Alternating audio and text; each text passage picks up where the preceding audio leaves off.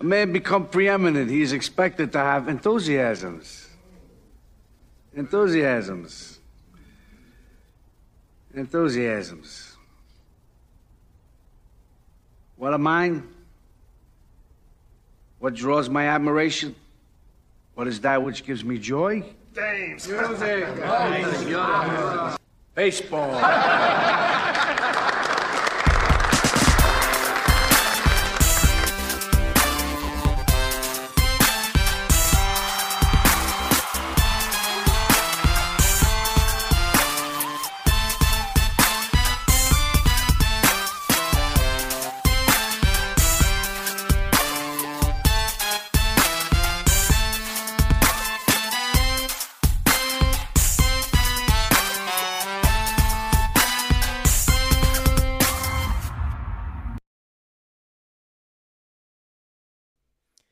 Welcome back to the Pull Hitter Podcast. This is Rob D, the Dead Pull Hitter. You can always catch me on the X Twitter machine at Dead Pull Hitter, the Pull Hitter Podcast itself at Pull Hitter Pod. And don't forget to check out the Pull Hitter Patreon. Go to patreon.com, enter Pull Hitter Fantasy Baseball into the search box, and take you right to my page. You got a free trial for a week, and gonna start my player breakdowns very shortly. I have draft champions recaps as I finish drafts. I do a recap of why I'm drafting guys at specific spots you know, just kind of strategy talk, player, just an excellent growing community, like minded fantasy baseball players, just sharing ideas, bouncing stuff off each other, talking draft strategy, sharing draft boards and draft picks. It's really fun. So, got a lot of action in there, a lot of people drafting and draft champions already. So, you get to get your mind to buzz with who's picking who where um, without even looking at EP. So, uh, come check it out. I think you'll really like it. Tonight's episode, me and Dom back in the saddle, back together again, talking gladiators recap of last season, some of the builds that did work, some of the builds that didn't work, how we did with our teams, and we bring on special guest Robert Orr, who won the inaugural Gladiator overall format over on the NFBC. If anyone is not familiar with the Gladiator format, it is a 23 round draft. That's all you get. 14 bats, nine pitchers. That's your starting lineup, and that's all you get to draft. There's no FAAB. There's no lineup decision. You just accumulate all the stats those those players produce for you over the course of the season. Last year they ran 100 leagues, so it was a 1500 um, overall, 1500 entries into the overall. This year they're bumping up to 180, so I think it's going to be done by like mid January ish. So it's gonna go fast. Get involved. They have fast drafts on two or three nights a week. They have two hour draft, four hour draft, slow drafts. So um, check out that format. It's really cool. Um, it's only a fifty dollar entry point. Um, 250 bucks if you win the league.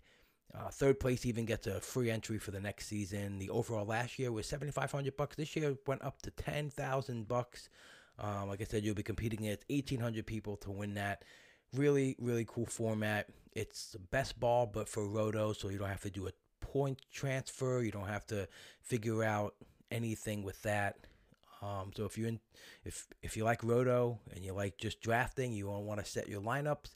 It's good practice for later on in the season when you get to your fast drafts. We talk about why the the reasons why we love the format as well. So uh, Rob comes on, talks about his team, talks about um, you know, how he went through the process of drafting, how he prepares for his drafts, all that fun stuff we usually talk about in the Hitter podcast. And um, we break down a whole bunch of other stuff along with some quiz about, um, you know, how many times Ronald Acuna was in a top 20 team and how many times he was drafted number one overall out of 100 drafts. I think the answer to that will be kind of surprising to y'all. But um, yeah, so enjoy this episode.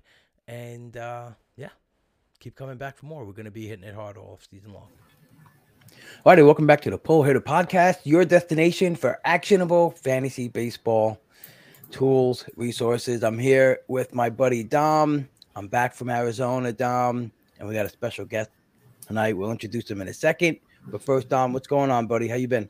Uh, good, busy. Uh, just trying to unwind, but also draft and then Wait, oh, prepare. wait, wait, so- wait, wait. Unwind and draft? What the fuck does that mean? I guess I guess it's that I I ever I'm on I'm almost done with my seventh DC, so I'm like, so it's like once the season ended, I was uh I started drafting right away. So like doing one DC is like unwinding for me because that, that was I had like four going at a time throughout all the playoffs. So, you know, now feels like e- it's easy. Um, you know, so seven, seven this is my DCs? yeah. I'm almost done with my seventh DC. Jesus Christ. Yeah, I, Mike, bless. Mike, I, I have a great. I think I have a great schedule of like how I'm gonna handle this off season. So I'm gonna I'm gonna do Hey. eight DCs now. Um, I'm gonna only Now. yeah I'm gonna only do glad. Then then I'm gonna start actually like doing deep dives on players while I'm doing gladiator drafts. Okay. Um, Okay. hopefully get that through till about February, and then uh, do m- maybe a couple couple more DCs, maybe four honeys, and then uh, save it up for the big drafts in March. So the four honeys. There you go. maybe you gotta- a couple of those. Yeah, you got to get into a couple of honeys because um, you'll see the difference in ADP. It's Yeah. remarkably different. And actually, just being in those rooms and having that ADP um, sets you up better for a main event. Um, it's just it's different. It's a stark difference, and you'll see that. Um, but speaking of gladiators, we have the the um, inaugural overall champion of the Gladiator League, Mr. Rob Orr. What's up, man? How you doing? We're doing fantastic. Thank you for joining us. So, um, tell us a little bit about yourself before we get into you know all our uh, research that we've done into the gladiator contest from last year. Uh, yeah, I uh, I am a Phillies fan first and foremost. That's how I got into baseball, and uh, writing a Baseball Prospectus now. I used to write for like a Phillies blog, but um, been at BP for like two years. I usually write about hitting analysis because not a lot of people do that there. Um, and yeah, yeah, just got into fantasy actually in like 2021. That's when I started playing. Wow, Yeah. awesome, awesome. And um, you do like some home leagues, or you just got into NFBC leagues? What's uh your palette of fantasy baseball leagues? Yeah, I just went straight into NFBC. Um, Nice. 'cause- Look at that. It's Taking down overalls. I know. Jeez. It's fucking great. I love these stories. This is great. I don't know. I, I wanted to get into it for a while, and then I just like stumbled onto the site. I've got a friend who told me about it, and uh, yeah, it's it's gone okay so far. That's awesome. Good for you. I mean, yeah, you know, you hear a lot of stories about people like um being like, I guess, um, like, oh, I'm not ready to step into the NFBC arena. But it's like, you know, I think because a lot of people just think it's there's high stakes and there's and that's it. Um, but you know, there's Gladiators a fifty dollar entry. The the NFBC fifties is a fifty dollar draft and hold. You got your, you know, your satellite leagues that you can, you know, um, that people that are popular with people who want to like bankroll and and get right in there. But you know, I think it's I think it's great just to get in there and um, you know mess around with the site, even if you don't join for a league. Just learn the website and everything, and learn how to use it. But that's pretty pretty crazy. Normally, we get these whole lengthy. Um, you know, oh, I've been in this league. I started off at Yahoo. I played with friends. I started in high school. You're just like, nah, just got into it. Um, that's that's that's funny. So like, uh, I guess how come maybe you never played it? That like anyone you know played, and you're like, ah, that's not. It just doesn't seem, you know, interesting for me. Uh, I, I played like a long, like one year a long time ago. This was like when like Pujols was still on the Cardinals. I had him on a team, but that was like with friends and like maybe the end of high school, and uh, I just didn't have like the attention span at the time to mess with lineups, and I was like, this is not for me. And then I don't know, I just uh, thought it'd be a good idea like many years later, and uh, I guess I, I matured enough to. Uh, set my lineups weekly and stuff. Although I didn't have to do that in Gladiators, that probably helped.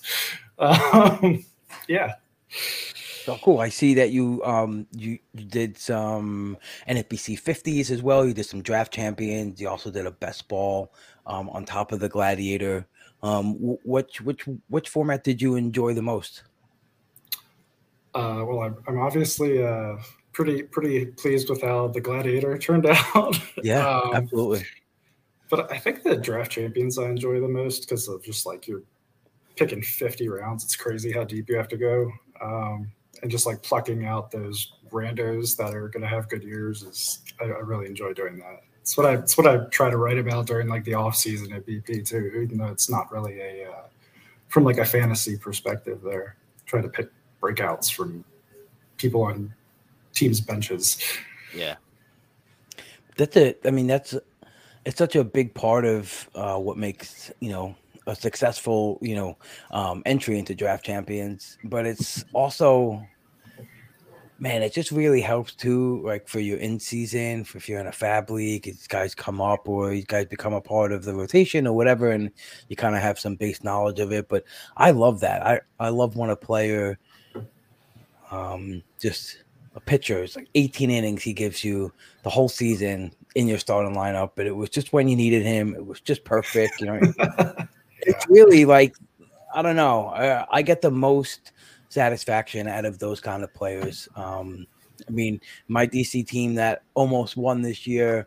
Uh, you know, round 49, Jason Foley, round 50, Matt Wallner, and I wouldn't have been close without those guys. You know, I lost Wander, Taylor Ward, um, another big outfielder, and like Wallner was just a savior for me. And I needed power on top of that. I needed to replace power, and he was just there for me. I needed at one point.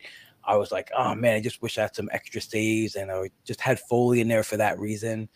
Um, so those like those picks, you know, like uh, they don't often hit. They're not going to hit on every team, but they're that's so big um, for your for your teams. Um, so tell me a little bit about like how you prepare for fantasy drafts. Like, are you a big projection guy? Um, you have like just like a user skills leaderboard. Like, head into a little bit about your prep and what you do.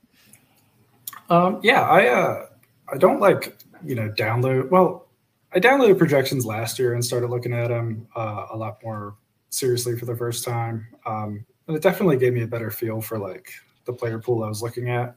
Um, I do try to focus in on skills that I like. Mm-hmm. Um, like I like uh, looking at guys who have who rate really well by like batted ball metrics. Um, just making a list of like the late guys that I can I can draft that have some kind of notable skill like that um, right. is usually where I start uh, for at least DCs. Um, because to me, like the first rounds, it's just kind of like it's going to go the same way a lot, and I want to be able to be flexible later and look and be like, okay, who can I get at like round 25 in a DC or something that's going to fill this hole.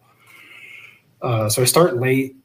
Um, and then last year I took and looked at like the 80th percentile uh, in all of the different stats in the draft champions and made a little spreadsheet where I could like punch in numbers that I expected guys to get, and it would tell me, you know, how am I how am I doing per roster spot as far as meeting that goal is coming. And I ended up using that for Gladiator too. Um, and I don't, I, I haven't actually looked at if my like back of the napkin projections were particularly close. I'm sure they were off by a lot, but it, that kept me on track during the draft. Like, okay, I'm doing okay. I think in steals, I'm doing okay in runs.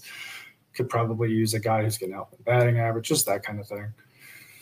That's nice. That's that's a solid attack. I mean, that's and that's what I really love about the NFBC is that we have that data there, and it's it's part of it, it's part of a tool that you can use. It's it's so big, and it's everything is standardized. You can go to any format you want, get those 80th percentiles, get the 90th, whatever you feel like you know extracting, and it's there. It's there for you to use and utilize. Um, so like, so do you so do you map out a little bit of your rounds when you start when you have those kind of expected numbers that you're trying to get? Do you kind of looking at some players that would fit that you know mold? Yeah, I mean, obviously it depends on you know where you end up picking in the drafts. Um, for I, have always kind of liked picking at the back end of the first round. I like picking close to each other and being able to play on two picks at a time, basically. Um, and last year I just thought there was decent value. But uh, for my gladiator, I you know I was at the second pick and took Acuna, so that kind of spoke for itself. unbelievable year, man. I um, seemed like for a lot of the second half of the season, he was like all of the production I had for some weeks. Um, but yeah, for for most drafts, I go in and I'm like, I, I want to come away from the first five rounds and have like a catcher and maybe have one of my closers. I'm kind of an early closer guy. I like that comfort. Um, and then from there, it's just kind of flexible. I don't, I'm not like a, you know, stack up on pitching or stack up on hitting early. I'm just kind of like best value after that. Nice. Um, yeah, Acuna was just amazing. Um, I mean, I just saw too that he. Um, all right, I'm gonna give you guys a little trivia right off the bat. You guys may know it, but let's um let let's see if you guys know. Um, you can take guess and let's see who who's the closest. But how many times was Acuna drafted number one in Gladiators last year? So out of hundred leagues, right? Out of hundred leagues, forty-five. Rob. Mm, is this like a Price is Right thing? Like, should I not go over that number? you can do whatever you want. uh, I'll do like 40. Let's go. Let's go 20. Yeah, I was gonna say because I remember, you know, you have to think about when we drafted. We drafted Mm. kind of early, and I feel like at that point, uh, Turner was was a popular number one. Um, 37 time for Turner. people were going Mm, some pitching because of the format. I, I feel like I remember seeing Strider go one, maybe Cole went one. Unless I did it wrong, there was no pitchers that went one. Um, no, okay, all right. I could have. You- I could be right. wrong with that. Um, Turner, there was only five guys actually. It was Turner, Turner, J Rod, Ohtani. uh, Judge, J Ram, J Rod. Huh. Yeah, no Ohtani. I guess Yeah. because like people, people were struggling with that. Oh, you have to use him one way or another, and Yeah. you couldn't do both with him. So people kind of shot away from him. Yeah, um, you know, in that top overall thing. But I thought that was interesting just seeing Acuna 20 times and um, at teams in the top 20 in the overall, he showed up five times. Um, just can't believe like what we, I, it's easy to look back in hindsight, but I mean, I had, I think, four number one picks over the course of last year, and every single time I took Acuna. Mhm. Um, it's just, it's just really wild, you know. Just, I guess, because of that year he had, and what's expected from this year. I think Dima has him for 38, 56, which is very, very nice. It doesn't even look real on this sheet. it doesn't. video games. Well, I mean, it's 2022. You know, the, he- he was running like crazy, but his power, his home runs were kind of down. So I think maybe that Right. kind of scared people off a little bit. But yeah, I mean, he was my. It, it- I don't. I don't think I had the number one pick at all in any of my drafts last year, um, and I still had a pretty good year. But uh, yeah, I would have loved to have like an all-time season um, from Acuna on any of my teams. But uh, yeah, he was. He would. he definitely been my number one pick. But uh, Yeah. yeah. So hey, Rob, quick question, or you know, I get the benefit of just I can throw out Rob and and anybody can answer. Yeah. tonight, But, um, um, I wanted to ask though, like going into the contest, because obviously last year the Gladiator, um, nobody really knew how to build the winning team, and everybody was like, "Oh, we, we can do all this different stuff and see what the winning formula was." And truthfully, like in looking at the top ten rosters th- before the site flipped, I- Yep. I don't know if there's like a ton I could really glean from like this is the winning strategy for roster build construct construction other than health but like in terms of going into the contest because i know i had some like preconceived um strategies like were there any strategies that you had in going into the contest in terms of drafting like um player types that you'd focus on player types that you'd avoid um, anything like that or were you just kind of feeling it out? Uh, I had a couple different thoughts on that, and um, I actually had a different team that was awful um, in the Gladiators. I only did two, and that team was awful because I kind of thought that, like, I figured going in, people would be sh- like most people would be short on innings in general, like shorter than they would be in any other format, obviously. right And I was thinking that like if you could just get enough to scrape by, I think it was like a it was a really low inning threshold for the season for it to count. It Yeah, like it was, I think it was seven- 100 or 150 minimum. Yeah, it was ridiculously low. And I was like, okay, well, if you can get past that and have really great ratios, then you can kind of bank something there. Um, so I had one team where I drafted like Glasnow and a bunch of like closers. Yeah.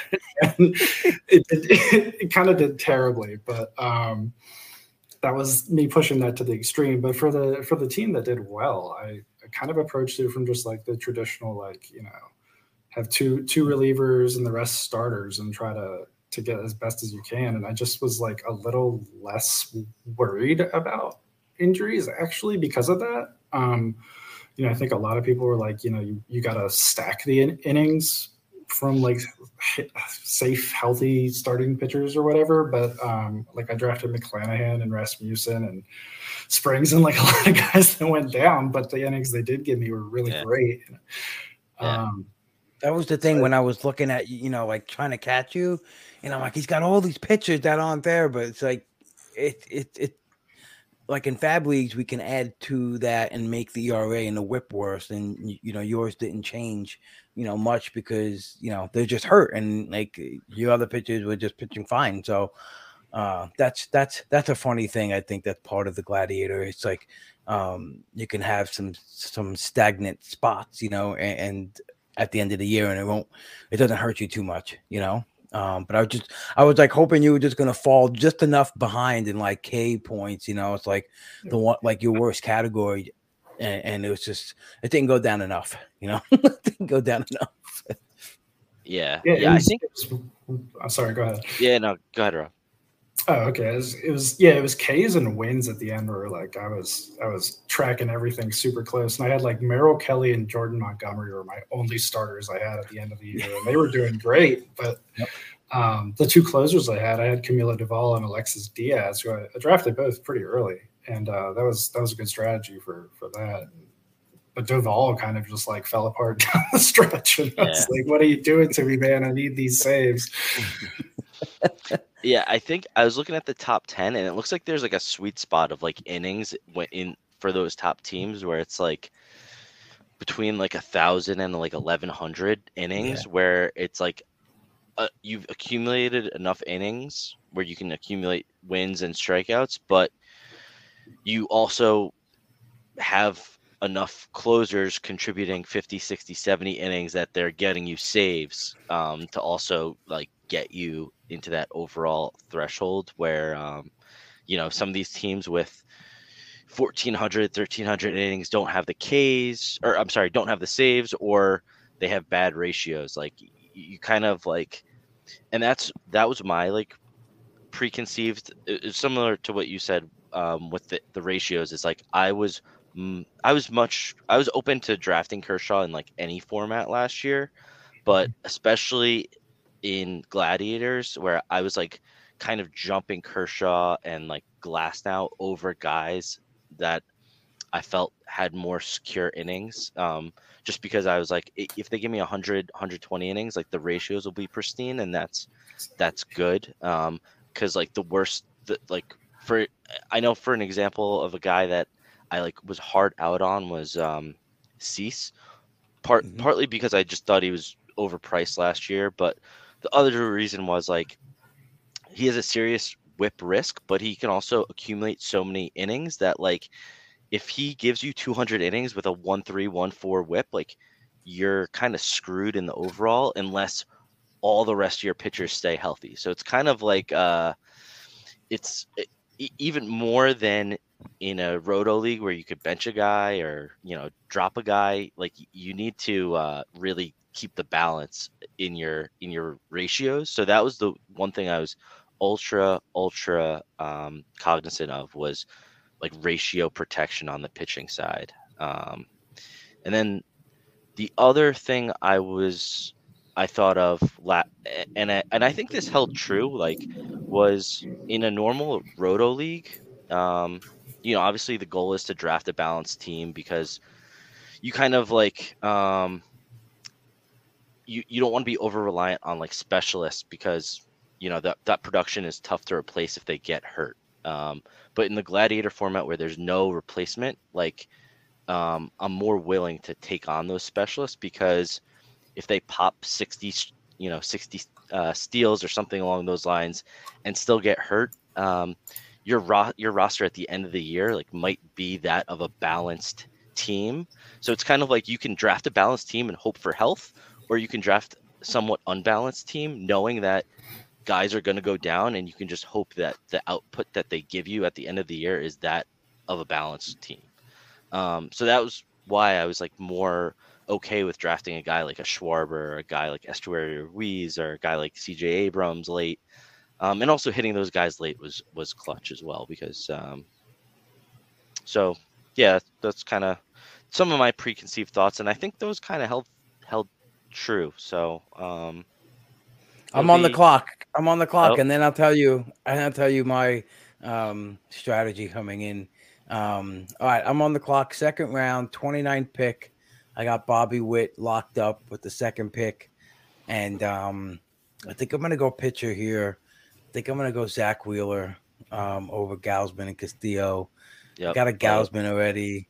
Um, and you know what? The batters, it's, a, it's just an interesting spot, you know, because eh, you really just got to, I think, love someone more than the other. I don't think there's any right or wrong um, attack here, you know? Um, I don't know. It's like, I could go Austin Riley, but uh, take the pitcher. I'm to take the pitcher. Rob's gonna a go- Phillies guy. It's it's a sign. Yeah, it's a sign. Right, cheers to you, Rob. Zack Wheeler, lock it up. Um, yeah, so when I was looking at, you know, I think coming new format and all, and and and a lot of my um a lot of my thoughts about the draft and the format happened within the first drafts. You know, seeing fucking three closers go in the first round, I said, wow. And I just remember everything happening so quick and just me saying, okay, I'm not taking one. Like with these lunatics can do this, I'm not going to go that route. Um, I think a lot of those teams too that like took two or three, three early.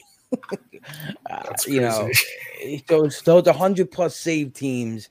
I think I, I think you had one, Dom. Maybe that was like good, but everyone else really didn't do that great drafting that many closers. Um, Yeah. So I think that kind of like tipped my hand first. Like, all right, well, if it's going to be like this in every room, I gotta find a way to you know combat this. Maybe take one early, maybe not, or just kind of um, it'll be my thing. I'll be the I'll be the zagger that's just gonna try something different every time. And so in the first draft, it's just you know um, kind of ended up being where I, was like, all right, well, let me just see what I can get late. And um, you know, I like David Robertson. Uh, actually, that one I got Mu- Mu- Munoz and Sewald in the middle rounds. Um, and then like David Robertson on my last pick. But in the next draft, I did the same thing. I'm like, I'm just gonna wait. Um, and I got Robertson and Kimbrel my last two. I basically picked Robertson and Kimbrel like a lot early, um, early on in drafts. I took them late because I was just like, I, I just think these guys are going to get jobs um, and get maybe 15, 20 saves. And at that point, I was like, all right, let me just see if I can get 40 from these guys, fall middle of the pack and do well everywhere else. Um, and then it eventually expanded to um, trying to get like a save guy in the middle rounds, was like the Fairbanks range, uh, the Sewald range.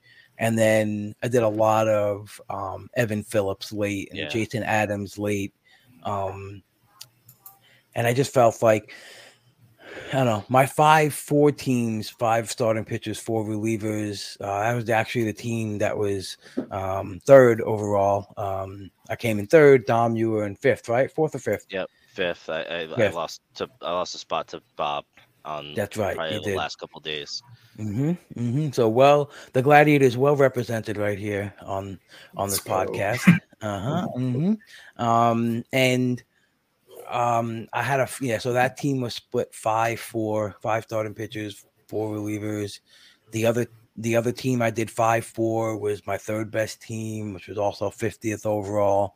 Um, and then like I kind of looked at my better teams averaged like three starting pitchers in the top eight rounds.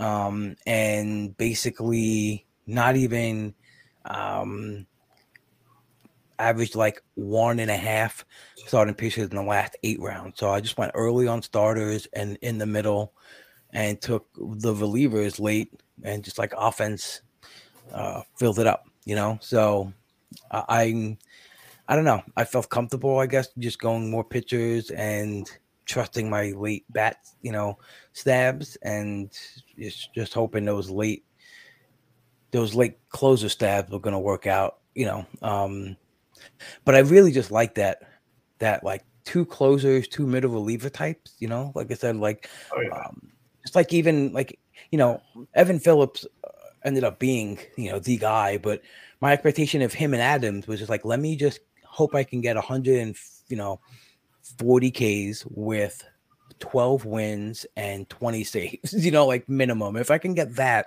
I like that. And if they could just supplement the other guy's saves, again, I was just like shooting for the middle and saves and hoping when um everything fell out.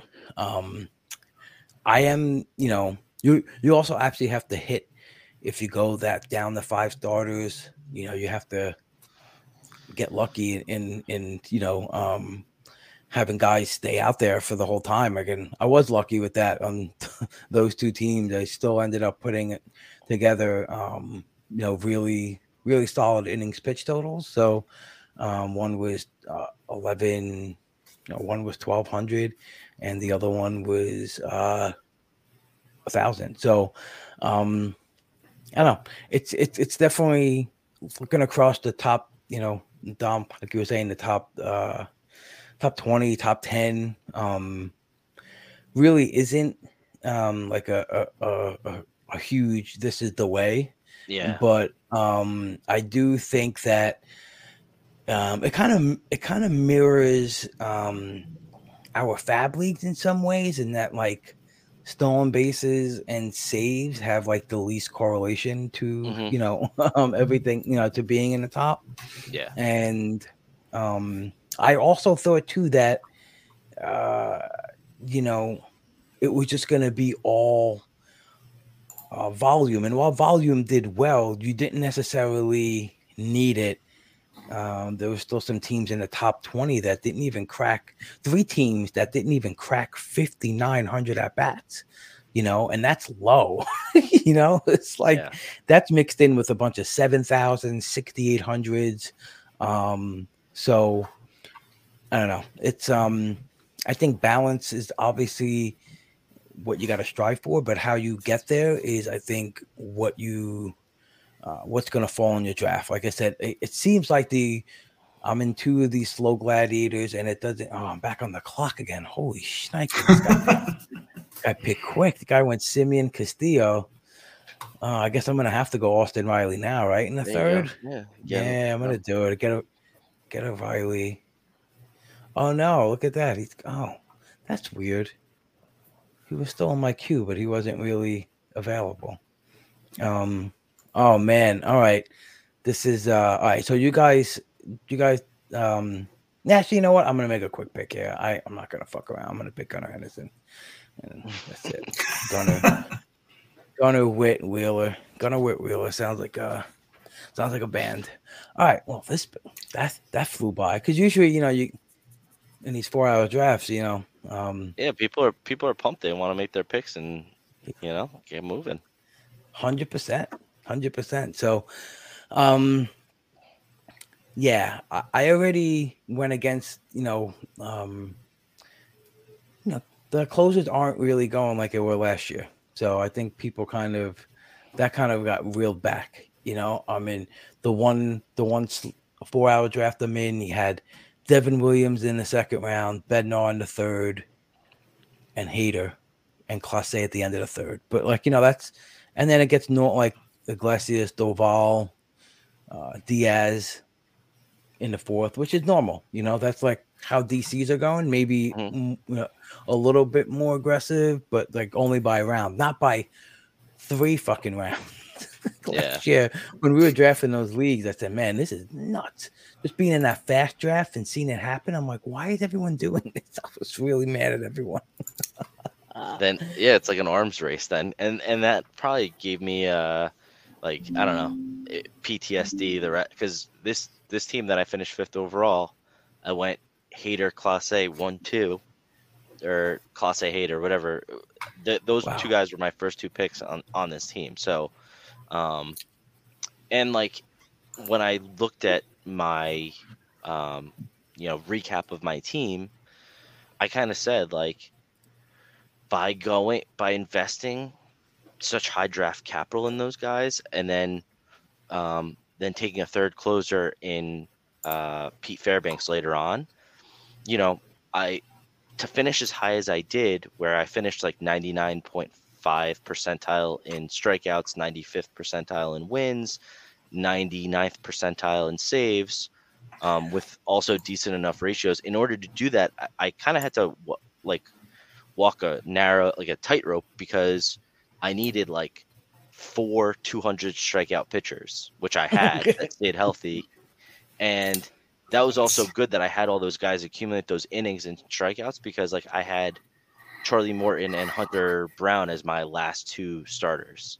Um, and having those guys with like their whip and ERA damage, if even one of my starters went down, like even Aaron Nola, who had a bad ERA, but like he gave me, you know, 200 innings with a 115 whip, like that was actually very helpful. If he had gone down, and now Morton's like one four whip and um, Hunter Brown's five ERA made up a bigger proportion of my ratios, I definitely would not have finished um, in the money at all. So that it- it's kind of like I'm realizing now like how perfect things needed to go, and and that's the name of the game. We know it's going to take a lot of luck um, in order to to finish highly, and and but you know that was just like a, an illustration of really how well things need to fall in my favor based on that roster construction and um yeah like to your point rob like the saves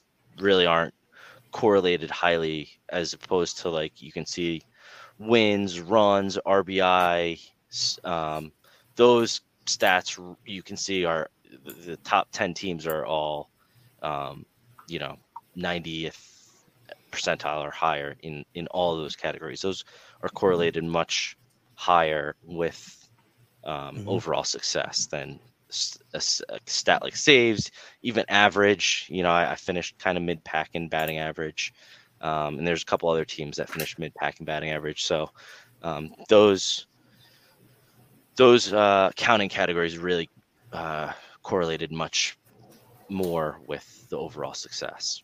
You brought up a name, uh, Charlie Morton. So an- another trivia for you guys: in the top twenty teams, how many times was Charlie Morton represented? I'm guessing it's a high number. It's got to be high. Well, it's weird. It's weird. I, I would say like what seven?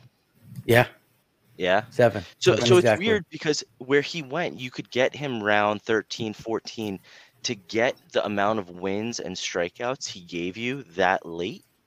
Um, it, it like if you look at his year and you look at like Dylan Cease's year, they they probably had similar whip and similar strikeout numbers. Just talking off the top of my head, I'm not looking at it right now, but like you had to take Dylan Cease round two, whereas you could have gotten, you know, whatever, a, a- real ace with the second round pick. So Oh, like, um, it, I, I'm I- I'm sure that that's part of it is like to get that um, win contribution and strikeout contrib- contribution that late in your draft, you probably were able to compensate for you know what he didn't do so well for your team with a pitcher um, in those earlier rounds. So it's like it's it's hitting late also. It's it's health, but it's also hitting late and allowing you to get like real stars at the top, front of your draft. Um,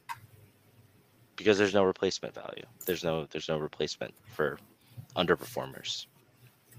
You guys want to guess who who had eight appearances in the top twenty?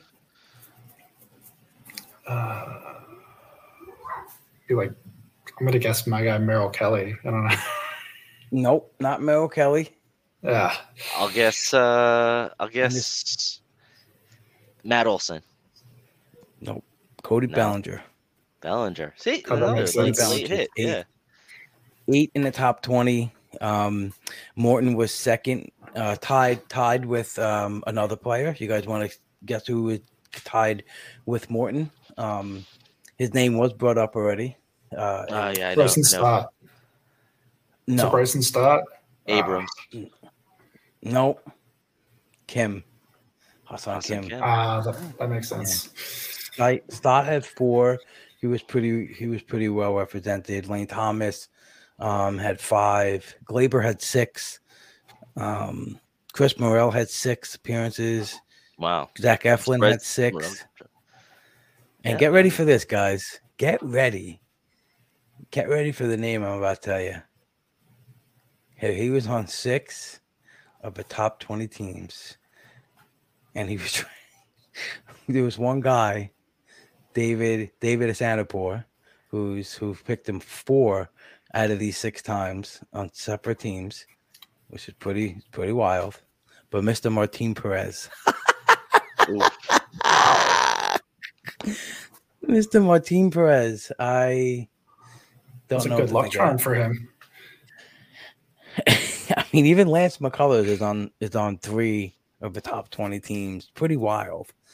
Um, so it's uh it's it's you know like Bellinger, I totally get. You know, he just he just gave everyone um you know great season from wherever he was going in 150 one you know 150 area um it's a complete fade for me this year though i don't know how you guys feel about bellinger this year but the the the 26 barrels and 26 homers is uh first of all low barrels but also you're not he's not gonna do the you know one for one again um i don't know just What if he's playing in the Bronx though?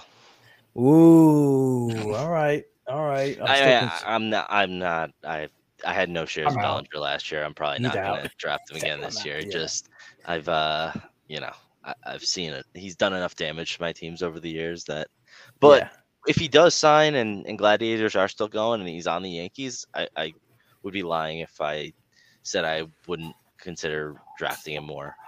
Um, I have a fun I have a fun one when I was looking at my player share. So obviously I said I cashed in 10 of my 15 gladiators. So there was one guy I had that I was like, how the fuck did I cash in? So I had this guy in seven leagues and I cashed in five of them. Um, he is a reliever.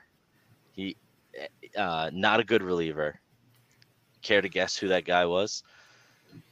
Hmm. I'm not. I gave you plenty. I, I didn't give you a lot to work with there, but He's a reliever and he's not a good reliever. he ended Okay. up getting three saves last year. Three saves. Um, Reynaldo Lopez. No, close Uh, though. actually, he's good, right? He, you'll tell me he's actually a good reliever, Rob. Um, okay. Graveman? I don't know. No, Jorge Lopez. Ooh, Uh, I was Oh, how the hell did. I cash in five leagues with fucking Jorge Lopez on my team? But he was one of my popular like third closers because that's I I did build a lot of my teams with. I would go, you know, I would invest pretty heavily in two somewhat early closers, and then I would try to grab him late because I thought he was going to be the closer for Miami. Um, so it goes to show you you can still miss uh, and have literally horrible years, but um, try to keep them from guys that are throwing 50, 60 innings as opposed to 200 innings. And you could still, still maybe cash. Um, but right, but that's like you said, like that's a build thing. He was your third, you know, Yes. RP. So you, you weren't, you know, hinging on him for everything. You know, I'm always, I'm always um fascinated by this. You know, I think like last year when I had Tanner Bell on the pod and he was talk, talking about stuff that they did from the process, and like even Judge had that crazy year, um, awesome year, but he wasn't on a lot of like winning teams.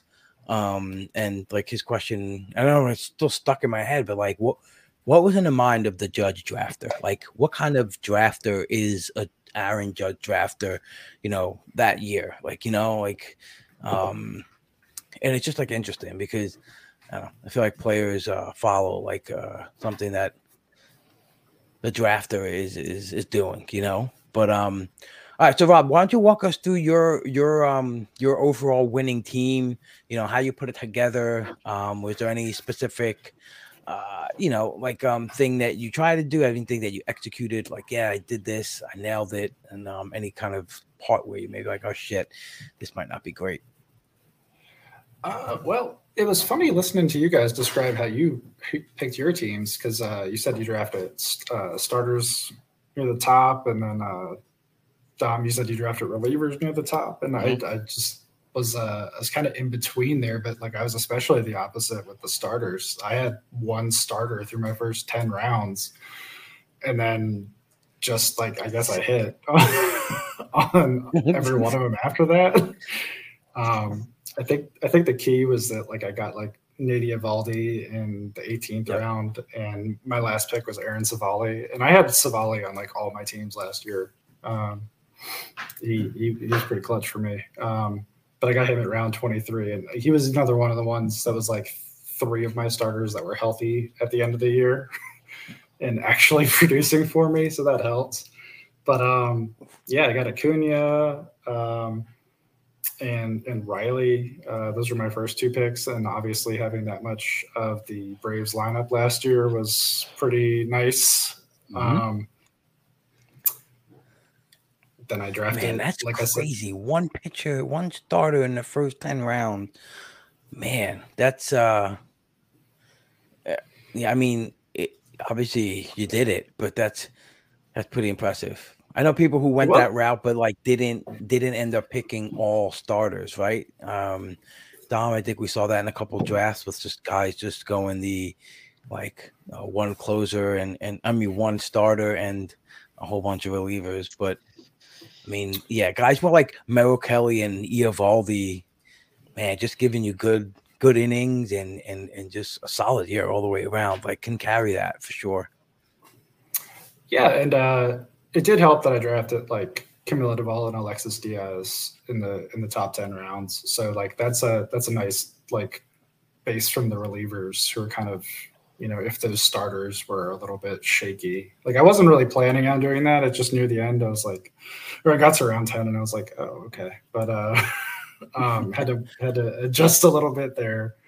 Um, and I did have a list of guys like I had I had Madson Civale they were on like my list of later targets. Mm-hmm. Um, so that second half push from Steven Matz was pretty big too. Yeah, yeah. Uh, I don't. I don't know. I have a. I have some some of my own numbers that I run. Um, it's kind of like a.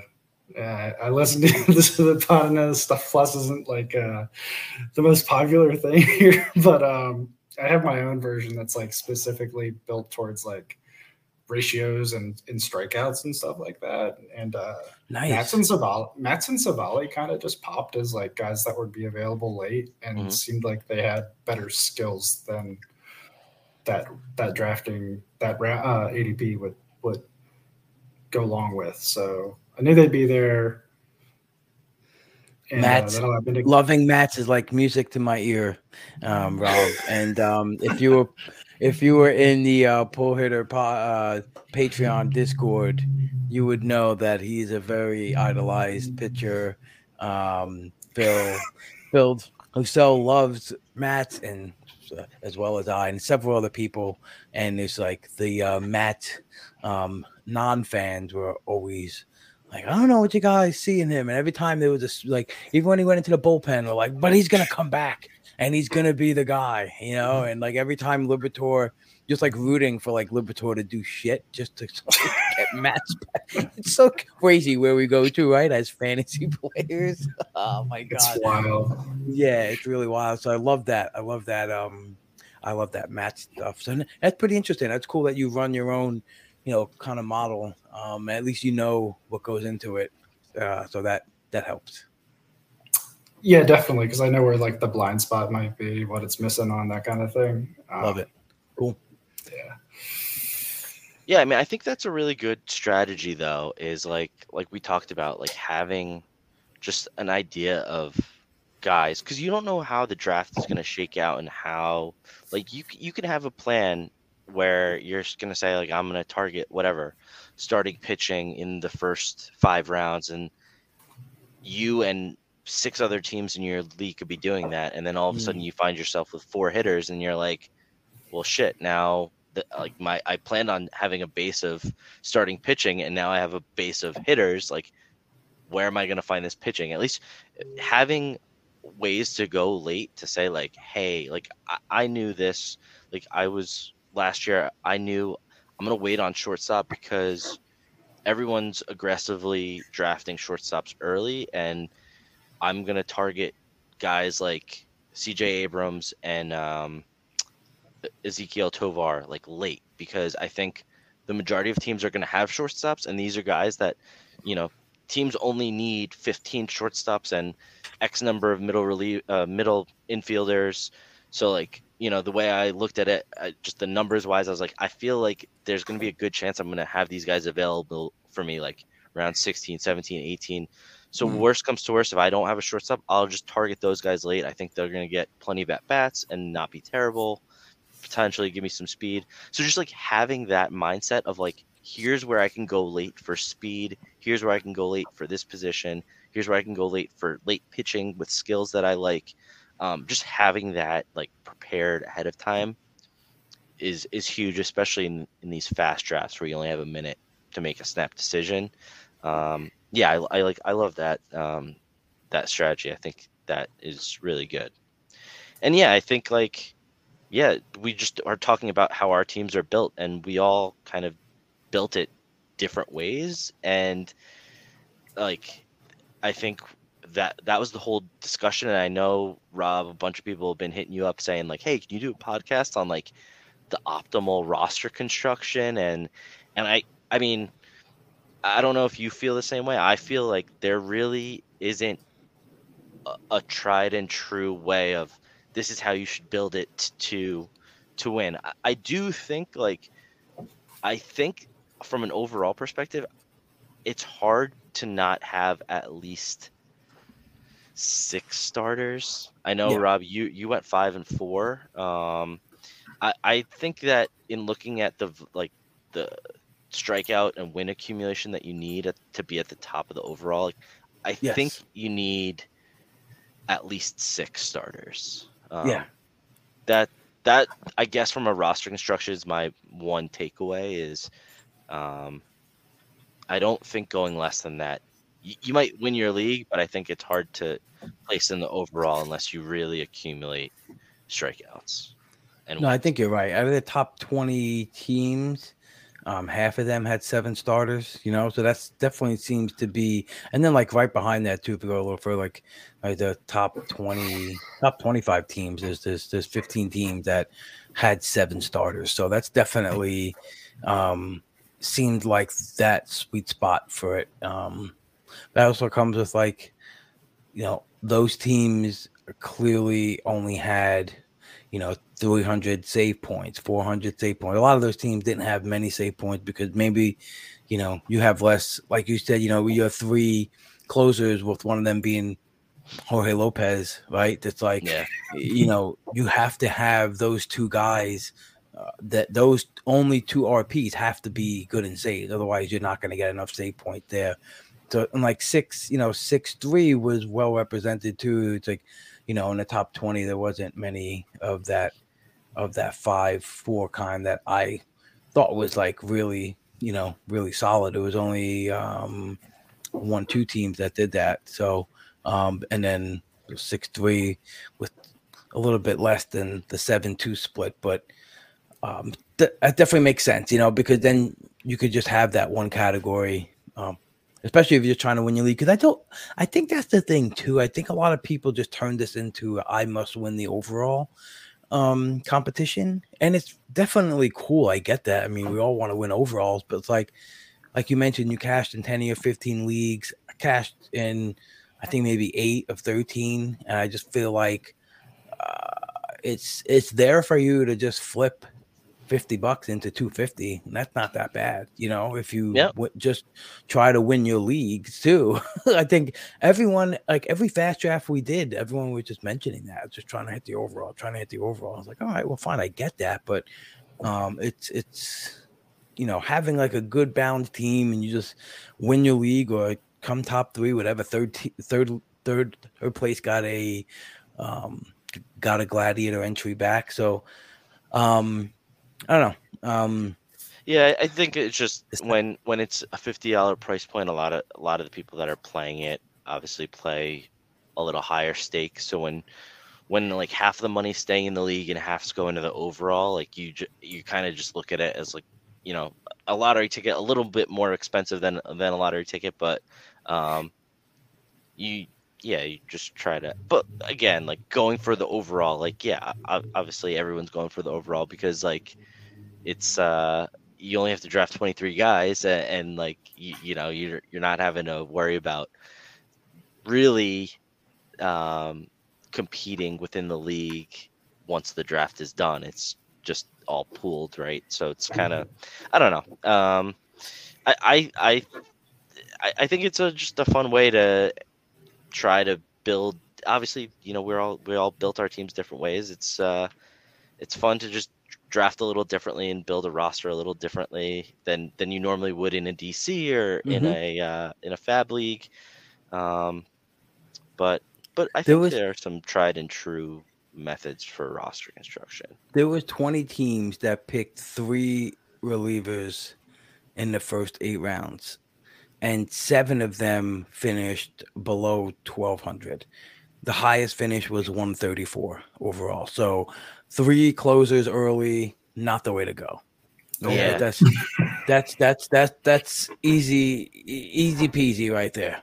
Um, right? Because like that's just flat out. You've out just passed up too too many good starters with those Yeah. like with that draft capital. Like that again, that's the thing you have to think about is, you know, what what you've given up to get whatever it is that you're drafting. Um, Right.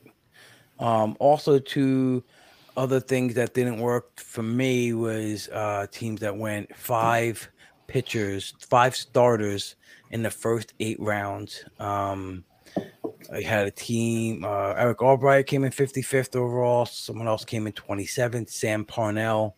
Uh, no other team higher than 136. So too many pitch, too many starters as well does not work in the top eight rounds. So, um, you know, going down to four and, you know, and three you, pitchers in the top eight, you start get, you know, like more balanced teams, better teams. So, a lot of, a lot of closers in the first eight rounds and a lot of starters in the first eight rounds. Definitely not the way to go. More than five or more than three is uh, definitely risky. But everything else, you know, I think has a little, uh, you know, and obviously I'm not looking at teams that cash in their league. It's just I'm just looking at the overall board, but yeah. it definitely is. Um, and I I think that's intuitive because, like you brought up, you're leaving a lot of. If you go heavy or levers, you're leaving a lot of, you know, starters and offensive stats on the board. Um, you know, it's just like picking that sweet spot uh, of of of when to get, you know, the, you know when to get your balance. Um, but I just want to go back to uh, Rob's team real quick. At the, you know, I feel like you know drafts are on all different parts of the you know of the draft. Um, but you know your your your Eovaldi, Yandy, Jake Fraley, uh, you know three in a row right there in the 18th, 19th, 20th. That's so big. Um, I had Yandy on. I think eight teams, eight out of my 13 teams. He was such an easy pick. And I think Gladiators, he was uh, just You just And- knew he was going to play like every every day. Right. Right, Yeah. right. At, at, at like ADP 260, and you just knew that, uh, you know, he's just a solid skill set. And, um, but, you know, I think that back half, and, you know, even pick again, going after, you know, Stott Heim at 209 and Merrill Kelly, you know, he really nailed your back half of your picks there. Such a big key to, um, to drafting um, Luis Garcia, man. I'm still a sucker for Luis Garcia. Still so young. He's Yeah, I, I had. I had Yan- I had Yandy in my uh in my fifth overall. Also, I got him around twenty. such a stud. He had So- to be on a bunch of those uh, top teams too, didn't he? Was he on? He- like, he was on yeah he i think he was on five or six um Yeah, that makes sense.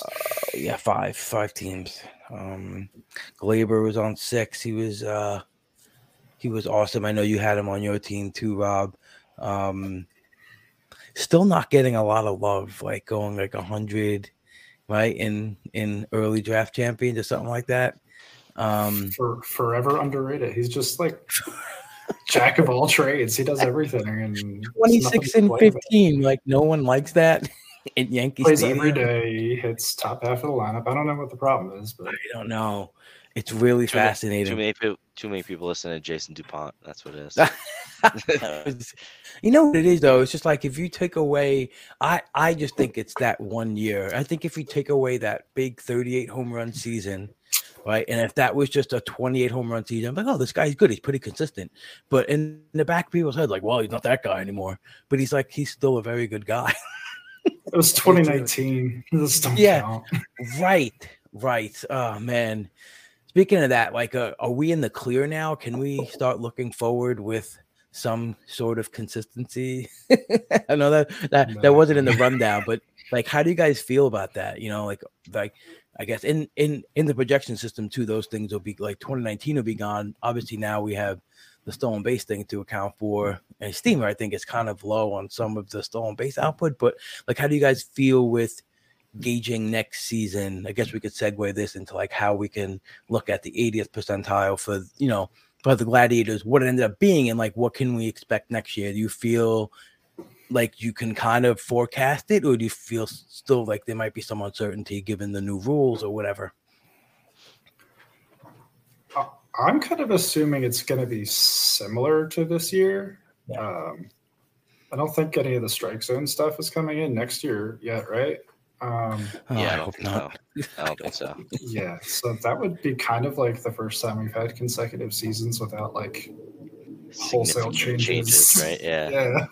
Although we won't know until we see like the baseball and spring training and if it's you know Good point. flying off the bat. But Yeah. I'm assuming it's going to be similar. Teams might even run a little bit more, and if they see like the success rate this year was crazy. So I think you're right. I, I think you're right. I think some teams are gonna be like, oh, you know what? Like they have the off season to think about it. Maybe they'll even personnel it, you know, like Yeah. you know, and, and, and just be like, okay, we know what happened, we know what we need to achieve, the timing or whatever, and like let's incorporate that. I mean, the whole bump thing is getting out of hand already. I, I mean, I can't believe that actually I'm trying to like I usually do my best to try to stay off of X. Um, I mean, I haven't done it since I was 20. No, but like Twitter. um, but just it, it, it it's just like I always sudden it just pop up and I'm like, I see bunts everywhere. People talking about bunts. I'm like, what is happening?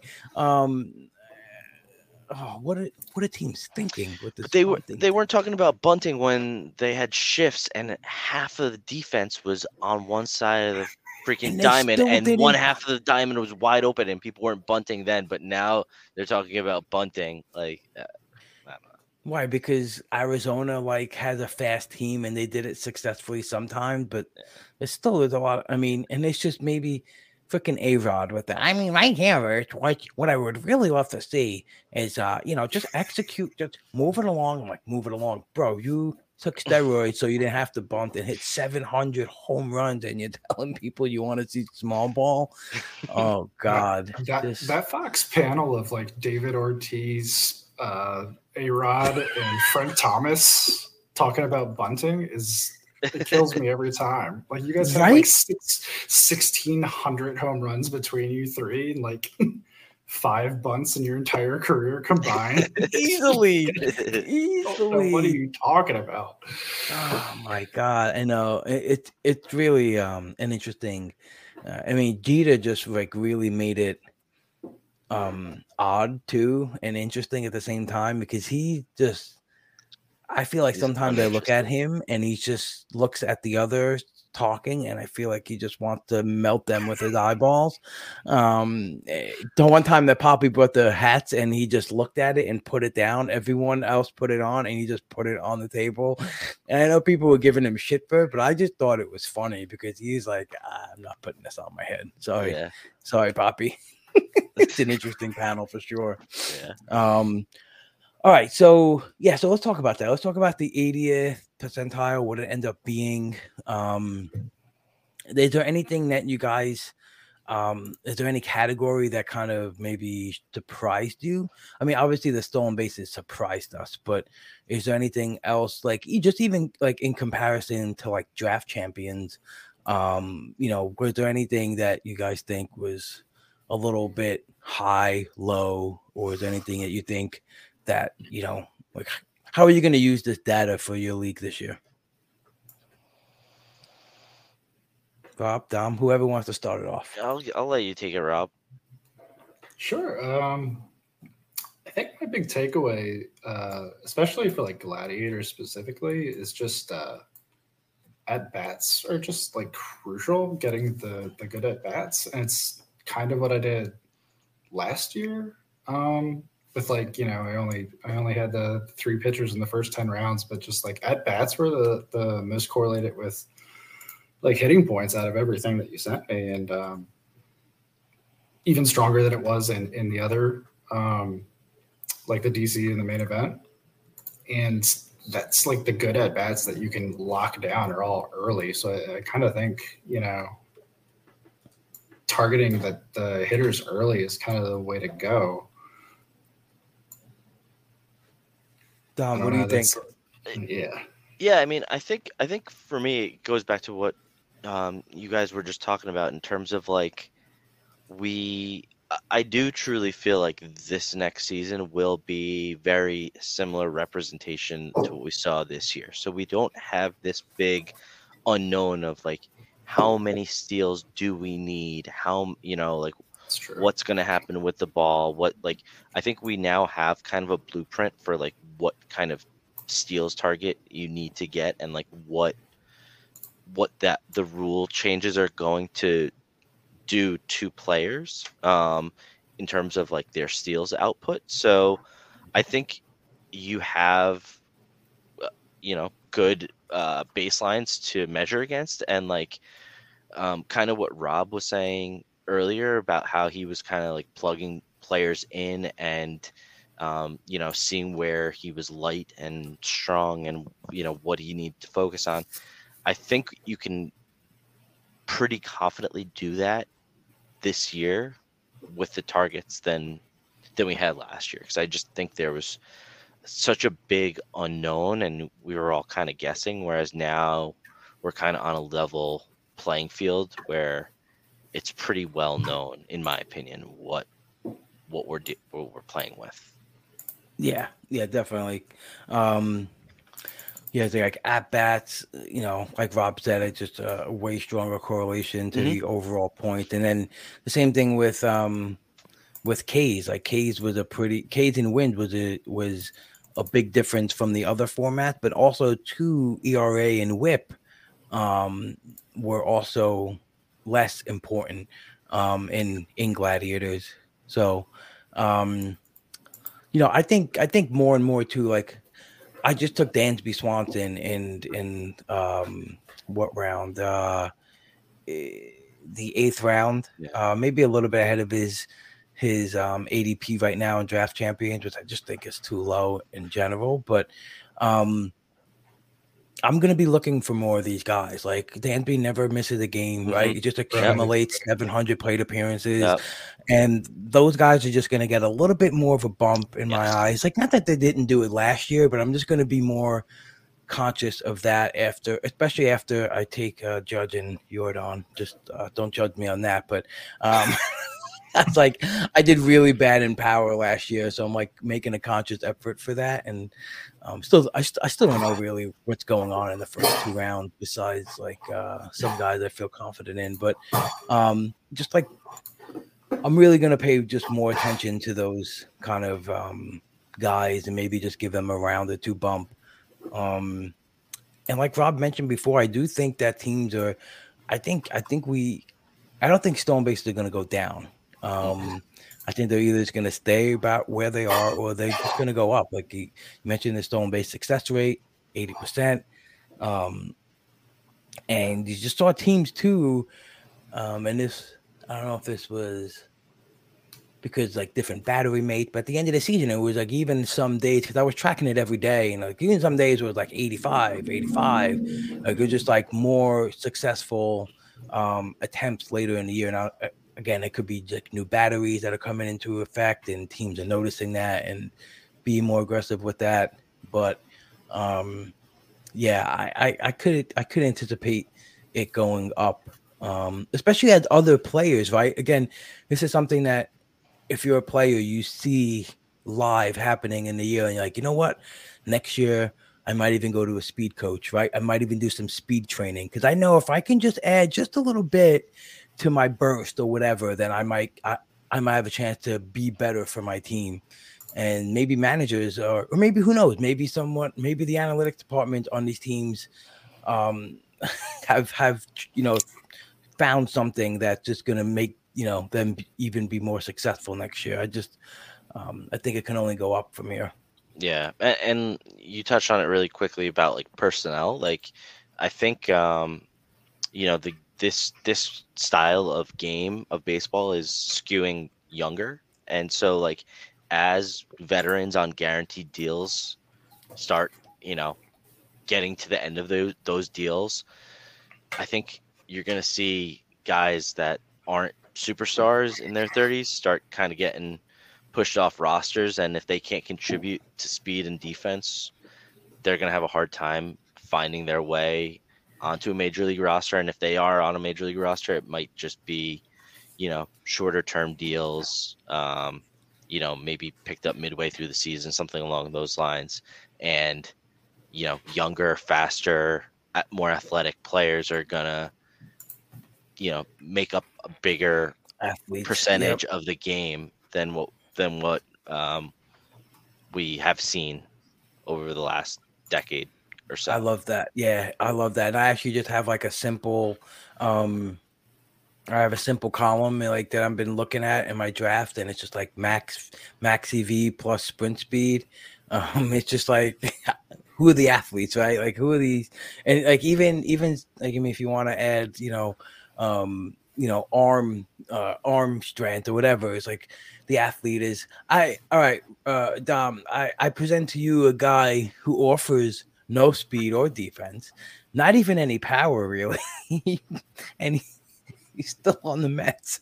Yep, I know who you're talking about. Daniel Vogelbach.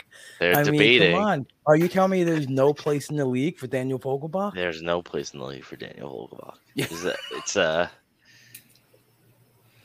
clubhouse fridge or something like that. I just wish he just went yard. You know, I just wish he went yard more. That's the thing. Like that was that was his thing, and then it's just, and then he just became too ten, like he just didn't swing at anything. Yep. Um, ah, Complete don't dud. Complete dud. Yeah. Um, yeah. So, um, all right. So one thing I want to hit on um, is I just I think I don't know if this is because like I had success in in getting the Kimbrel and David Robertsons of the world late in drafts last season. They were unsigned free agents. Um, Kimbrel signed January 4th. David Robertson signed December 9th. So a lot of the gladiators we did still came before that day. And then that still that was just um, you know, that was just a, a backup uh to Diaz. So he stopped getting drafted like when he got signed.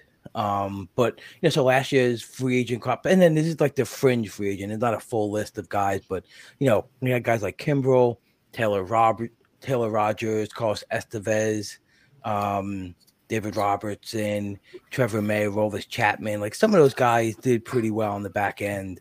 Um, this year we have Reynaldo Lopez, Hector Neris, Kimbrel again, Robertson again, Chapman again. Jordan Hicks enters the fold. Um, Ottavino's back out there. Daniel Hudson, Will Smith. But any any thoughts about how you might handle fringe reliever? Like, are you going to even touch these guys? Does anyone stand out or someone you might take a flyer on? Um, because I do think that last two rounds, if you feel comfortable taking a stab with some of these players who haven't been signed yet and who you can project to maybe get some saves, it definitely can be some value if you want to um, wait on some save chances. So, um, what do you guys think about the possibility of, of maybe drafting these guys? Uh, I the name that jumps out to me, me immediately is Jordan Hicks because I, I Yeah. think he's going to get like a multi-year deal from somebody, um, and that probably is going to get paid enough where they're going to be like, okay, you're going to be installed as the closer and the guy in the pen. And yeah, he, he had a really good second half, I think, too. So um, maybe he's he's found something, and I, I would be very comfortable taking a shot on him. I love what they like. I don't know if it was just all um, Blue Jays, but you're right. In the second half, like he definitely his his K rate dropped to 22 percent, but his walk rate went from 13.8 to 7.6.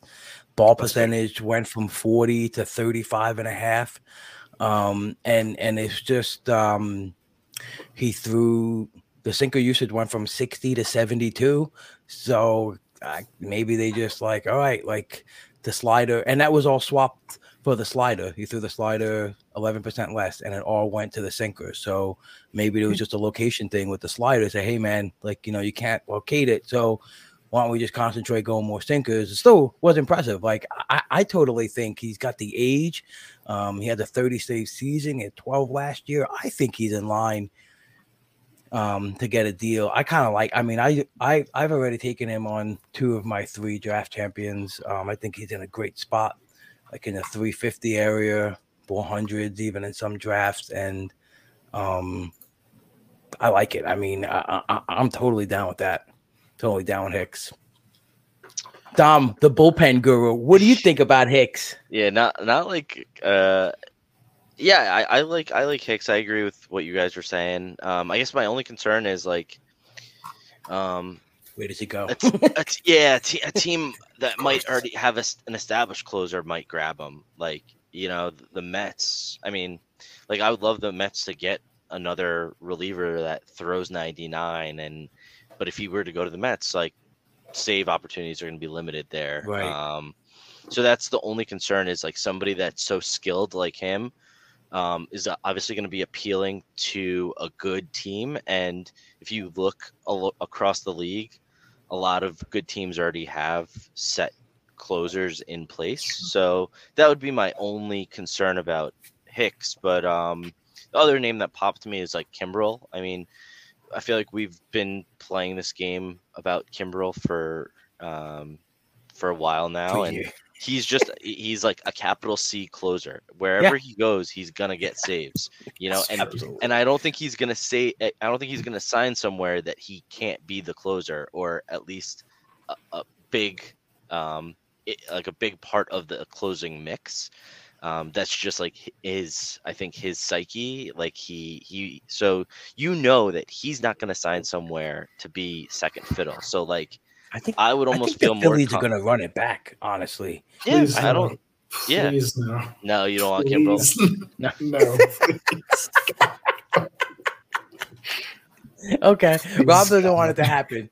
Uh, but yeah, no, I agree. Sorry, I didn't. I didn't mean to. drop Yeah. I mean, I just yeah, I, I, I that's just my my view of it is like I think you know you've seen when he's not the closer, um, it hasn't gone. It's gone really bad. Granted, when he is the closer, you know he has his moments, but I think by and large, like he was still pretty good last year. Um, 94 Ks. I mean, I think some team is going to 308 SIERA, and you know, um, Yeah. he goes through his spots. But yeah, I, had yeah, yeah, exactly, right. exactly. So th- that that's the only thing that if I were to to do that because like again, if you're taking if you're taking any of these guys, they're probably your third closer, and like we heard from what I was saying before, like you know you can still cash in these gladiators with a third closer that gives you very little in terms of saves and actually is a detriment to your ratios. So like um, it's not the worst thing in the world. But if I were to be in this situation, I had my pick, I'd probably lean Kimbrel just because I feel like he's going to assure himself that he's in a spot to get saves where I can't necessarily feel that confident f- with Hicks. All right, uh, that's that's fair. Um, I mean, what about what about Chapman? 103 strikeouts in 58 innings. Yeah, Um, 295 SIERA, 41.4% K rate. That's, I mean, zone contact 69%. And he he's that that's he didn't really get many, many chases, but I mean, uh, he looks like he's back. And I think like last season, you you know we were off because his last two months with the Yankees were just disgusting, and he couldn't throw hard at all, like as hard as he was. Um, but I gotta think that someone's gonna probably give him a chance to close again. No. I think the same thing might happen where he goes to like a bad team, closes for half the season, and then Royals again. again. hey, James McArthur was really good down the stretch. I don't. Yeah. James McArthur uh, is is is in the last two or three draft champions has been going at pick two hundred. Yeah, he's gone higher and higher. Boggles my. I don't know. I don't feel comfortable with that. I, as good as he was in the last two or three weeks, I don't. I don't know. Yeah, I like I liked him a lot, but not not there. yeah, yeah, not there. Yeah, good, good one. Not there. Oh man, yeah. So that's interesting. I mean, I, I, feel like there's some live arms right here that can definitely um, make their case for for uh, you know being yeah. closers. Um, like you said, it could be on a good team that uses them.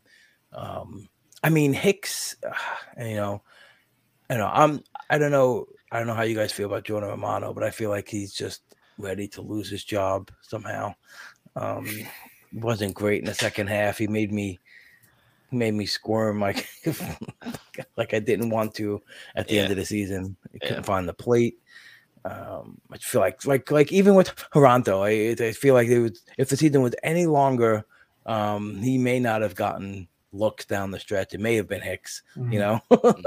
Um, he's like the one guy at the top that I don't of the relief list. I don't feel really yeah, comfortable with him and him and Pressly. I, I, I even last word, year, um, strong word you say.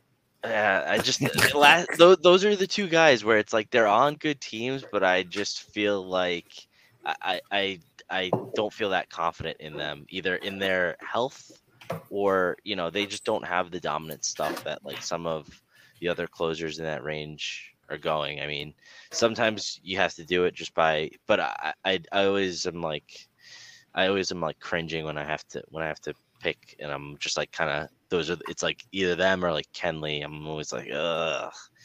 Um, Kenley but, going 130, man. It's, it's that's that's a lot of saves around there for him. No. Yeah, uh, yeah. he's another guy. Just the way that the way the season ended is just like you know, it really was was rough. Um, and it's like, is is he just done? I don't know. Um, I don't know. That this is why I just I I pay up and and I try not to swim in, in this pool of closers. It's just uh, you know, I keep I always say like take the you know I take yeah, my I was, medicine. I I was I gonna say yeah, give him the famous line, Dom. Yeah, give him yeah. take my line. medicine and don't have to worry about this. But like that mm. the other thing about when I when I know we're specifically talking about Gladiator, but like you, I, I'm always trying to build my team for the overall. And if these guys are my third closer, that's fine. But like if you're in a spot where these are your second closer, or or God forbid your first closer, like you your entry could be you could have a you know 80th 90th percentile in a bunch of categories, but if you are in the five, fifth percentile, tenth percentile in saves, like you're not gonna cash in the overall. Um, so that's where I just try not to be. I try not to have my team's chances at you know overall success reliant on these guys a signing with a team and then b getting a closer job because if they if those two don't things don't happen, your entry from an overall perspective is shot. Granted, you still have a shot in the league, but only half of your entry money is going to the league. Um, right. So, and, and that's still hard to do because then you're you're relying on the rest of your team to stay healthy and all this stuff. So it's just um, that's that's where it's tough. This this pool of closers, it's like I just try not to make it so that whatever decision I'm making on these guys, it's just kind of icing on the cake from a saves perspective for my team. Um, all right, so Rob, um, you're gonna are you gonna do some more gladiators this year, or are you gonna try another league in the NFBC? Do you have any other plans? Um, You know, you hit your overall. You, you know, you're gonna try to uh, dabble in anything else. Oh yeah, I uh, um, nice. always doing the DC. Uh, we got a taste of a little success. I gotta gotta yeah. keep it going. Um, yeah, I always always gonna play my DCs. I love those. Um, yeah, I'm gonna enter the gladiator, a few more gladiators, and then yeah, I haven't done any FAAB on NFBC, so I was gonna join like some satellite or something and, and see how that goes this year. Um, I did my first best ball last year, and that didn't go great, so I want to figure out what happened there and uh, okay, improve on that. But yeah, I, uh, best ball appeals to me because it's like you just I, I really like drafting, and you just draft, and then you don't have yeah. to worry about it afterwards. So I would like to, right. I would like to figure that out. Um, yeah, best yeah, ball is uh, like really like about, you know, you got to get that. It's so strange because it's like nothing scarce, right? It's just points. It's not like, oh, you know, stolen bases are this, and and and I'm gonna need this guy because he gets it. It's just no. This here, here, here's a projected line. Here's the projected points, and you know, obviously, I think the biggest thing a lot of people don't do right is like they just have raw values and they don't account for, um, you know, like uh, the amount of pitchers going X amount of rounds or the drop off, you know, like that replacement cost. Like, um, you know, Cole can have a hundred less points than than um, than Kyle Tucker, but like you know what's the difference between Tucker and hitter 10 and Cole and pitcher 10 right? And that's that's like the biggest thing to figure out in best ball. Like once mm-hmm. you have mm-hmm. that scale good um I feel like it's easier to uh draft. And yeah I I like best balls too. It's just it's um definitely takes a whole different line of thinking. Like I said you know it's like you have to downgrade guys just from them not projecting out it's the amount of points you need because, like I said, it's just oh, it's like the stolen base guys. Like I don't need that. you don't yeah. have to focus on that or saves. You know, um, but best balls are cool. Um, what about the difference between like twelve team, fifteen team? Do you think you might have a preference of like, like if you were to do like a um, like a FAAB league, would you consider like an online championship, or would you rather do like a fifteen team satellite league? Uh, I think I prefer 15 teams more, just because like yeah. I, I I like the deeper player pool, and I like I said, I think I I'm a little bit. Uh, I, I enjoy you know uncovering guys more than than the you have to in like 12 teamers, even just like in uh, the 50s, those drafts, like you don't really get to the same depth that you have to in the 15 team. And I think I would enjoy that more. Um, so, yeah. but uh, again, I haven't I haven't played FAAB on NFBC, so I honestly, I genuinely don't know uh, how I would do in either one. Yeah, it's it's it's good. I mean, you know, there's there's there's definitely a lot of um, coverage of it now. Um, you know, I mean, Dom go through it. Uh, Zach Waxman covers it. Um, so definitely some stuff to do, just to at least see like the like the market trends. You know, I think that's the biggest thing. I think just just knowing. Um, I'm still learning. You know, like I still. Uh, I mean, I'm reviewing my FAAB moves in my leagues, and it's like, holy shit! Like, am I getting better?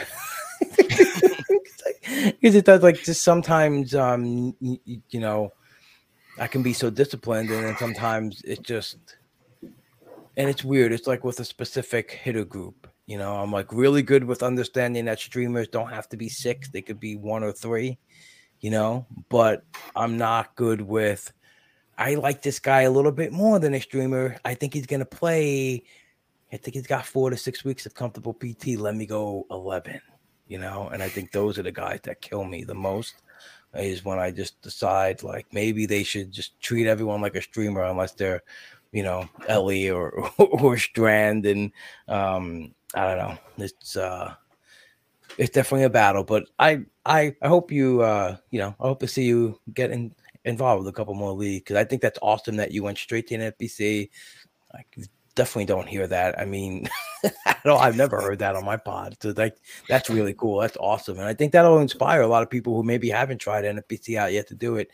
Um, you know, and um, you know, now we have a, a a couple of new formats out too, which is pretty cool. We they introduced the solo shot, which is awesome. It's kind of mirroring the main event a little bit, but um, it's a little bit less money. It's a thousand bucks, but it's it's fabbing once a month instead of uh, every week, which is yeah. And so that's that's interesting. And it's called the solo shot because you you know you can't volume it. You you only get one shot at it. Um, get Dom. Sorry, you want to say yeah, something? and and the good thing is, I think it's a good hybrid between like FAAB leagues and and 50s where you have a bigger roster, so you can Right. you can have more players on your team than you would in a FAAB league where you have like a seven man bench. I think I think the solo shot's 34 man bench, right? So it's a you know, it's kind of like because at, at the end of the day, like 32 to 34, right? I think I think it's just 34 the whole year.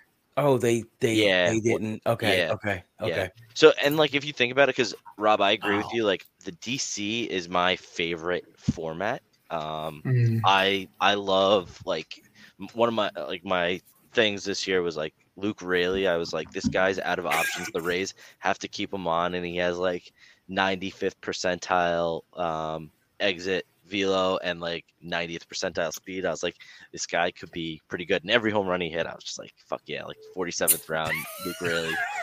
Um, yes, Found money. Yeah, yes, found money. but that that's like the best. But like, but at the end of the day, like, really, uh, at any point, like, there's probably only about like 35 guys. I'm like in and out, unless you have a ridiculous draft like Rob had, where like he's got 50 guys that are all playing. Like in DC, like the, you have a, a number of like dead spots on your roster between like injuries and guys that haven't been called up yet and things like that. So like.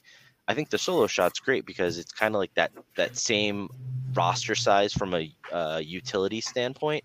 Um, but you can also replace guys that are injured with FAAB, and you only have to do it once a month. So, and it's solo. So, like any any single entry contest, I'm going to enter because I don't play a ton of volume, and I don't begrudge anyone that does play volume. But I just love the aspect of like a level playing field. You just for- you're on your eighth draft champion. Yeah, that's gonna be it. I don't It's play. I don't. I don't play. I don't play ten main events or anything like that. No, no, right, yeah, right, yeah, right. Yeah, I get it. like, yeah, you're not know. Heberwig. Yeah, yeah. Yeah, No, that's- that's, um, but uh, yeah, I I think like a level playing field is just the best way to Yeah. um determine like who's really the best at this game or has the best season at this game. Uh, you know, Mhm. um, so I, I love that contest. I love that they're keeping they you know they keep bringing in new games. I mean, the Gladiator itself was a, a game that uh, was proposed by a group of guys on a call, just chatting about what would be awesome, and like you know, it's it's really taken off. It's I'm sure it's going to be sold out by I don't know, probably mid January is, is my guess that this this contest is going to be done. Um, just because drafting's the best and not having to do any roster you know Yeah. is is phenomenal too and you know rob i think um we, pr- we probably i mean we're an hour and a half into the pod but i think maybe explaining at the beginning like what the gladiator contest is for anybody that's listening that isn't familiar um might be a good oh good because we kind of just jumped right into it uh I could But, do uh, that. I, I, I yeah. could, I could, Yeah. I could do an intro, but yeah, yeah, just, good uh, good just like good a point. summary but um Fucking these guys talking about. You're listening to an hour and a half. I have no idea what the fuck the gladiator is. Uh, people, no, people have a, people have already turned off and are watching Russell Crowe. They're completely Uh, like, all right, this is this is yeah, it's all Um, it's awesome. All new, all these new formats are I all just brought up by the players themselves. So that amazing? It's, it's, it's like awesome. yeah and like greg put out a tweet today you know it was like i love how players like they give us ideas and we just have to run with it but like like you know man like we love you like for for being willing to say yeah that's cool man like, yeah well we'll run that hope i hope it grows you know i hope it does this and um so we got the solo shot and then we got the champions league which also got the go the go ahead that that toby batflip crazy came up with and um that's fascinating too um, you get you get a you get an entry into the main event, draft champions, and OC, the online championship. So you test your you test your mettle on a 15 team FAAB, 12 team FAAB, and a 15 team draft and hold. Um, anyone who signs up for that um, also pays a $250 fee on top of that to it goes to the champions pot. So um, the top 15 teams and and and you know your your aggregated points from all your leagues uh, will will go into the Champions League next year. So won't be a Champions League this year, but in two years from now, there will be the the inaugural top 15, and that will be an auction league. Um, so yeah, just like testing your mettle in different leagues, trying to see um, who has the best rounded skills, and I think that's also going to be pretty cool too, because I think that can go so many different ways with um, following it, you know, and kind of like keeping tabs on who might get in, and then the, that year where we like do it, it just would be cool to see who makes it and like to follow that live too. Um, so again, just cheers to the NFBC for allowing us to brainstorm these ideas and and let them run with it. And they're like, sure, here you go. So, but these will be player driven. You know, the NFBC has it out there, but it's up to us to get the uh, pots running up there. You know, so if anyone has, yeah. What the fuck just happened? What oh happened? my god! I don't know. My Twitter just started playing Bubba. There Yeah. you go. Um, but all right, you guys have any? hybrid. We could do a hybrid. Yeah, I guess it's a little hybrid pod. Um, uh, I had a lot of fun with uh, Bubba too at first pitch. It, it, it was a good time. I hope you guys get a chance to come down there one time. It uh, it was my first time, and it was really awesome. Um, just hanging out with everyone and uh, talking, talking in the hallways, talking, talking in the room about random shit. You know, just like we're doing now. But it's uh, it's pretty cool. The weather out there was nice. Uh, got to watch some baseball. Um, Did you go to a World Series game? I went to the World Series game on Hey, Tuesday. there you go. Yeah, I went to game four, uh, 10 nothing in the third. Oof. Uh, Miguel Castro in the second inning. Yeah. I mean, uh, it's just, uh, I, I, I was, I was the angry, f- f- drunk, fake Arizona fan, um, spitting out, you know, um, spitting out fantasy stats. Uh, it's like, it's like, you know, spitting out like, you know, his numbers in low leverage and all this nonsense. My brother's looking at me like, just, just, just don't do it. I'm like, all right, but you know, I mean, you know, and and and that's funny too. That that game gave you like, you know, Ryne Nelson comes in and goes six innings, gives up a hit, right? And it just makes you wonder, like, how about throwing him the start? And if he runs into trouble, you know, Yeah, right. I know he wasn't great at the end of the season. He was very up and down during the season, but I don't know. It's just got me like, why, why throw out Mantiply and get him out of the way when it's like just throw out Nelson, and if if they happen to start getting on him too, you you just pull him quick, and then you're in your bullpen game. But at least if Nelson can give you four or five of even three runs allowed, which I think they would have sorely like I I would have t- taken that from from Ryne Nelson at that point against the Rangers, and he just shut them out. You know, um, it was a good game. It wasn't. Uh, Chase Field has left a lot to be desired. Uh, I thought it was a dud uh, place all the way around. Um, it was cool that you could Yeah. see mountains in the background, but uh, like compared to like Citizens Bank or Citi Field, uh, you know, Camden, it it it was it was just a big place Mhm. with people in it. No character to it. I don't know. It's a, it's a felt- weird park too. That that center field wall is insane. Yes, yes, yes. Seeing it live too was nuts. Um, and also to seeing Corey Seager hit a line drive homer to right center, and the right fielder and center fielder didn't move.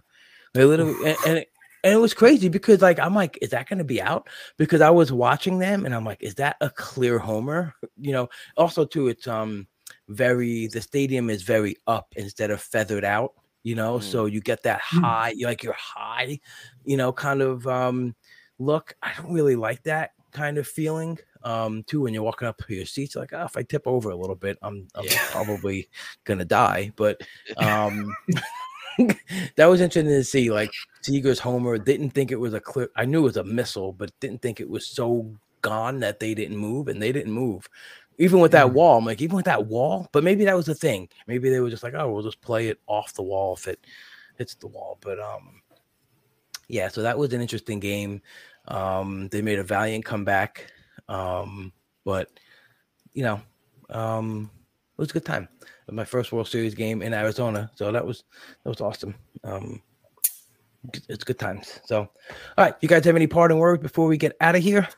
Dom, No, I mean, I think I think the the thing, the best thing to do is just to embrace the chaotic nature that is the contest of the gladiator. Like Yes. it's, uh, Yep. you know, it there there. I think we've hammered it home. Like there's no, there's a few guidelines to build your team within, but there's really no like winning formula. There's no better way to build your team than others. Um, and so you can try things out. Uh, Yep.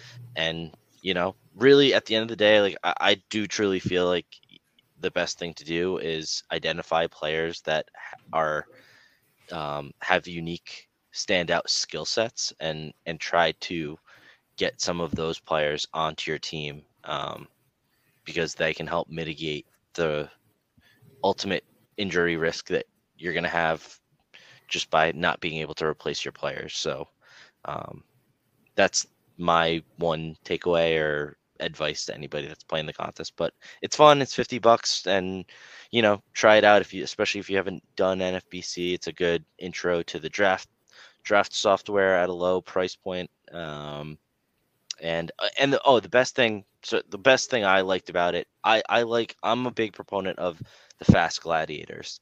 I think um, it's a great uh, practice for it, 100%. especially in March if you're going to be playing. You know, like I- I did my first main event in 2022, and leading up to that draft, I had only done slow drafts, and I did my first main in a online lobby, so I did it online, and that minute goes so fast when you haven't done it before. Um, and the best part about the gladiator is you get to practice just being on the clock for one minute and having to make a Yep. quick pick.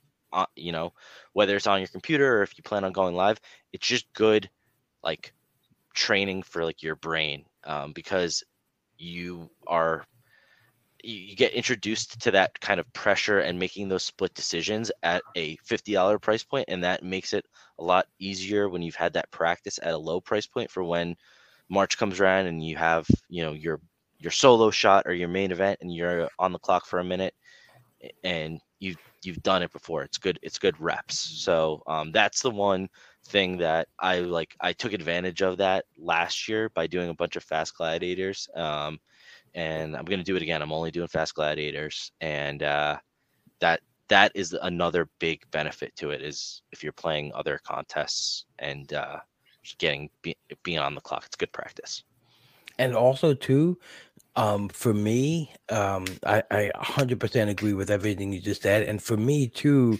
I got to my top 300 faster than I normally do. Like I had a clear, you know, like I like these guys, they belong here. And then when I went back at the draft champion mode, because I'd like kind of do what you did, Dom. Like I'll just do gladiators right now and then hop back into dra- like draft champions like slowly, or maybe just like have one in the background every now and then. But Mhm. I, I I felt like obviously you're not going to draft the same way because you know draft champions you yeah you know, you'll take a, a prospect in the in the 12th round and then just backfill your team later but you really get like you have to f- ha- like focus on you know pt and um roles and i think like you kind of get a more i don't know i felt like i got to my like this is my list these are these are the guys i want for these reasons you know and and and, and like you said when draft came around fast drafts um it satisfies the fast draft urge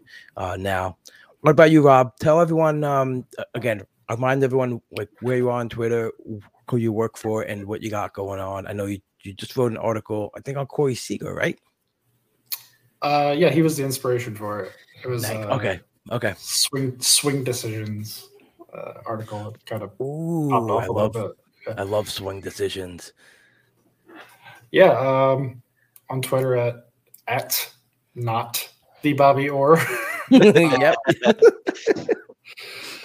uh, Reddit at Baseball Prospectus. Try to do an article weekly uh, whenever I can. Um, Cool. And I, I tweet a lot. And uh, as far as like takeaways from the Gladiator, my my overarching thing would be like I had a little bit more risk tolerance than I would otherwise. Um, and taking those upside shots, you're able to survive just getting like a zero or two on your roster. Like I drafted Brendan Rodgers in that draft and got nothing out of him until like the last two weeks of the season because he got hurt in spring training.